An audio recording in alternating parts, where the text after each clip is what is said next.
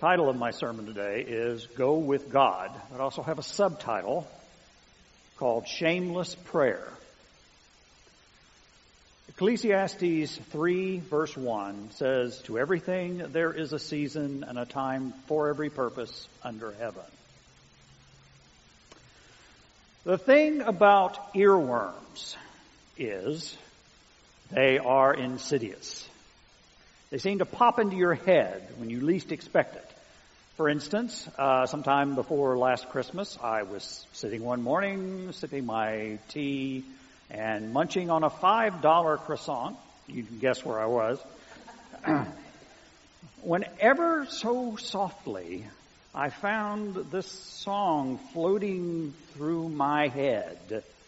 I was following the I was following the I was following the I was following the pack, all swallowed in their coats, with scarves of red tied around their throats to keep their little heads from falling in the snow. And I turned round and there you go, and Michael you would fall and turn the white snow red as strawberries in the summertime.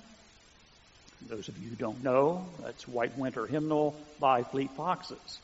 It's kind of become a pseudo Christmas song. I'm not sure why exactly, but uh, um, it has. Um, and, but it goes on. And that, and that one kept popping up in my head all the way through the Christmas season.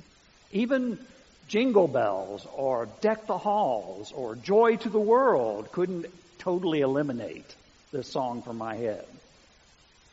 Or Maybe, like me, you're in your car on your way to work or somewhere, and you've just yelled at some idiot driver for being so stupid as to try to merge in your lane when you should be pay- plainly able to see this great big red truck already there. I mean, are you blind or stupid or what? And I hope your muffler rots and falls off in the middle of a funeral procession and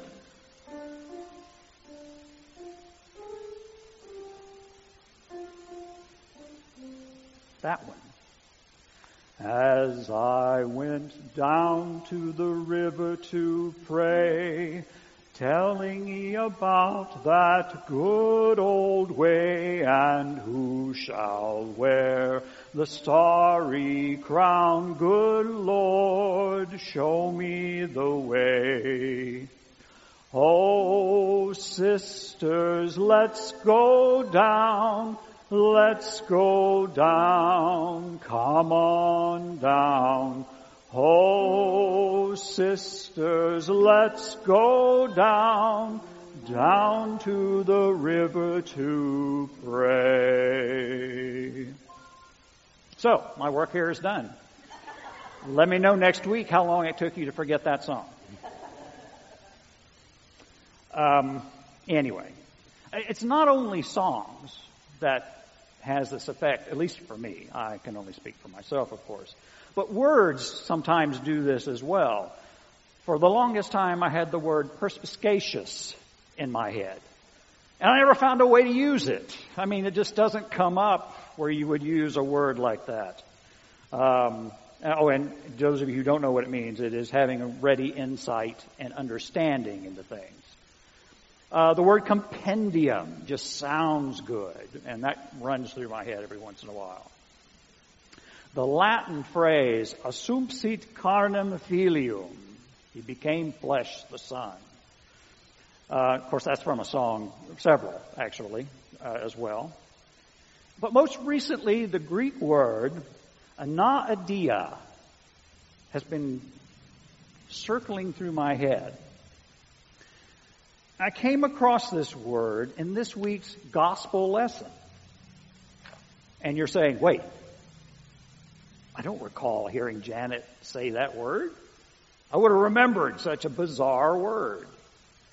So, what is anaideia, you ask? Well, for starters, it has several meanings, but for starters, it comes from the Greek, and it is the name of one of two spirits they called them demons. Uh, the Greek mythos called Hybris and Anaideia.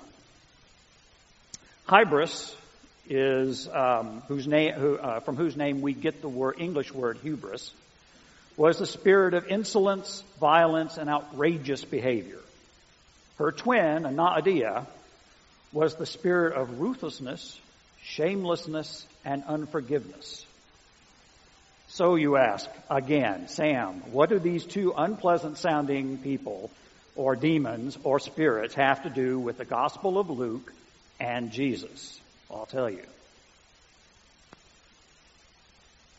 In Luke 11 verse 8, the word that is translated as persistence in our version of the Bible, or our translation of the Bible, is anaidia, which is literally translated as shamelessness.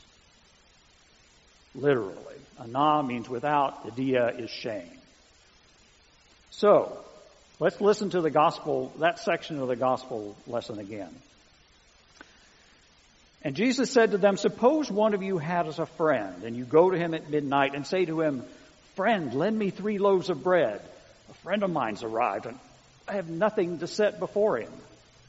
And the friend answer, answers to him, Don't bother me, the door's already been locked, and my children are with me in bed. I cannot get up and give you anything. And then Jesus explains that I tell you, even though he will not get up and give him anything because he's his friend, at least because of his shamelessness, he will get up and give him whatever he needs. So, a couple of things about our gospel passage. Let's put aside shamelessness for just a second. You notice how the prayer in the beginning of this passage is very similar to Matthew's, the Lord's Prayer, which we said earlier in the service. It's similar, but it's not exactly the same. Luke has a point of view that he's trying to put across about who Jesus was. And in this story, Jesus is focusing more on the down to earth concerns, such as bread for tomorrow, and tending to a community formed by shared forgiveness. That line, forgive us our sins as we ourselves forgive everyone indebted to us. That is that community of shared forgiveness. Luke is giving us Jesus' prayer as a more pastoral type of prayer, encouraging, us to pray more like a child would ask a parent for a dear need and desire. And this is a little unlike the example in Matthew, which is more of a, a formal, a formal template, if you will, for prayer. Though it can certainly be used as a prayer itself, and we do. But then after the prayer, Luke goes on to relate this story, this parable about the neighbor and his friend asking for bread. Though the neighbor has already secured his home for the night and is in bed with his family, Jesus tells his disciples that the friend, or the neighbor, will get up and give his friend the bread. Why, you ask? And Jesus says it's because of his friend's anaidia, his shamelessness, that would get him up and give him the bread. Now, looking at this passage, substituting shamelessness for persistence is a little odd. For one thing, the friend only asks the neighbor for the bread once. So where is the persistence, which is implied a multiple requests? So how does Luke's Greek translators get persistent out of this friend's behavior? But really, shamelessness to our modern ears really doesn't do much better. But that's the key here to our modern ears. The words shamelessness and shameless currently have several hundred years of negative moral baggage to it. The definition has been altered, as word definitions are apt to do, over time to reflect actual, actual usage.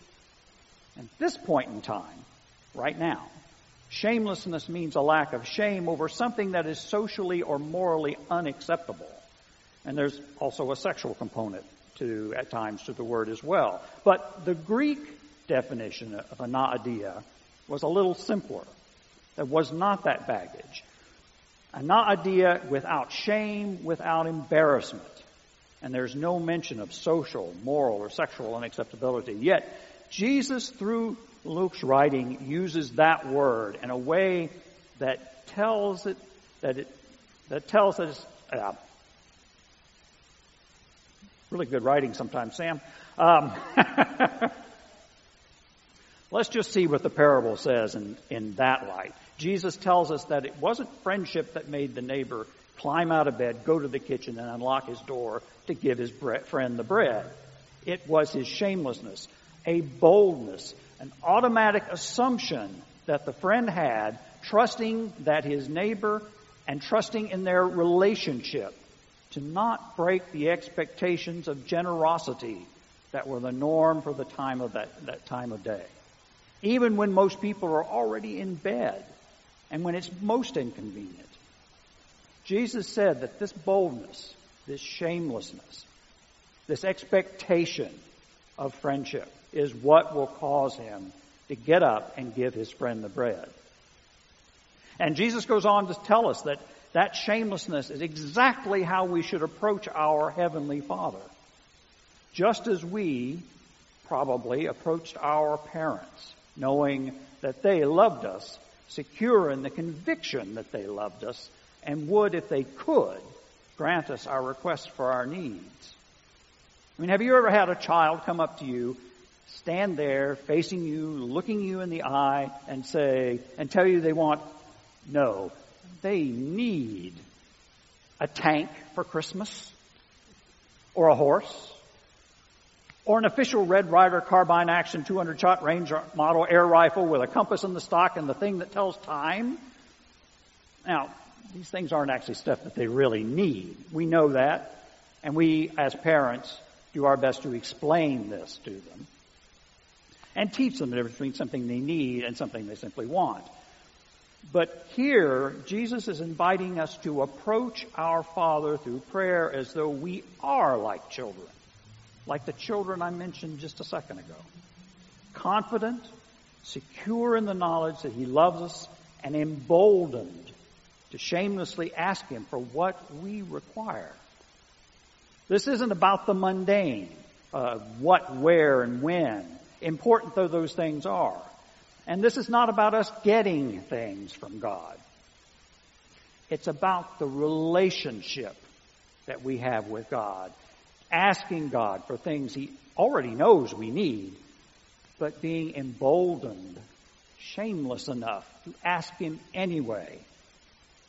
And knowing that this relationship we have with God will bear having to ask for those things and may even depend upon them being asked. He goes on to say, to re-emphasize this point, for everyone who asks receives, and everyone who searches finds, and for everyone who knocks, the door will be opened. One of my favorite authors, Annie Lamott, says in her book, Tender Mercies, that the best two prayers are, help me, help me, help me. The second one is, Thank you. Thank you. And thank you. I think Jesus might agree. For in his words to his disciples and to us now are an invitation to honesty and candor. It is the honesty and candor that comes from intimacy, where an oversensitivity to each other's feelings is put to the side, not out of contempt for those feelings, but from trust this should define this relationship, our relationship with God, our relationship with each other more and more. This should compel us to this relationship with God. It is an intimacy to be shameless before Him, not in the, the sense of acknowledging our continued sins, but in the same way that as children we could see our earthly parents' love for us, no matter what we did or said. And as an earthly father, I certainly would not have given my child a snake when she asked for a fish, nor would I give a scorpion if he had asked for an egg. But then he says, Jesus speaking, if you then who are evil know how to give good gifts to your children, how much more will the Heavenly Father give the Holy Spirit to those who ask Him? And if I know that, if I can be before God and ask, even though I'm a sinner, for what I need, and I can only imagine the good that God will bring to me.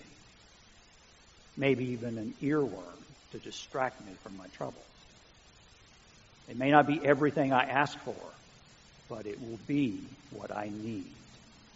Give us our daily bread indeed. In the name of the Father and the Son and the Holy Spirit. Amen.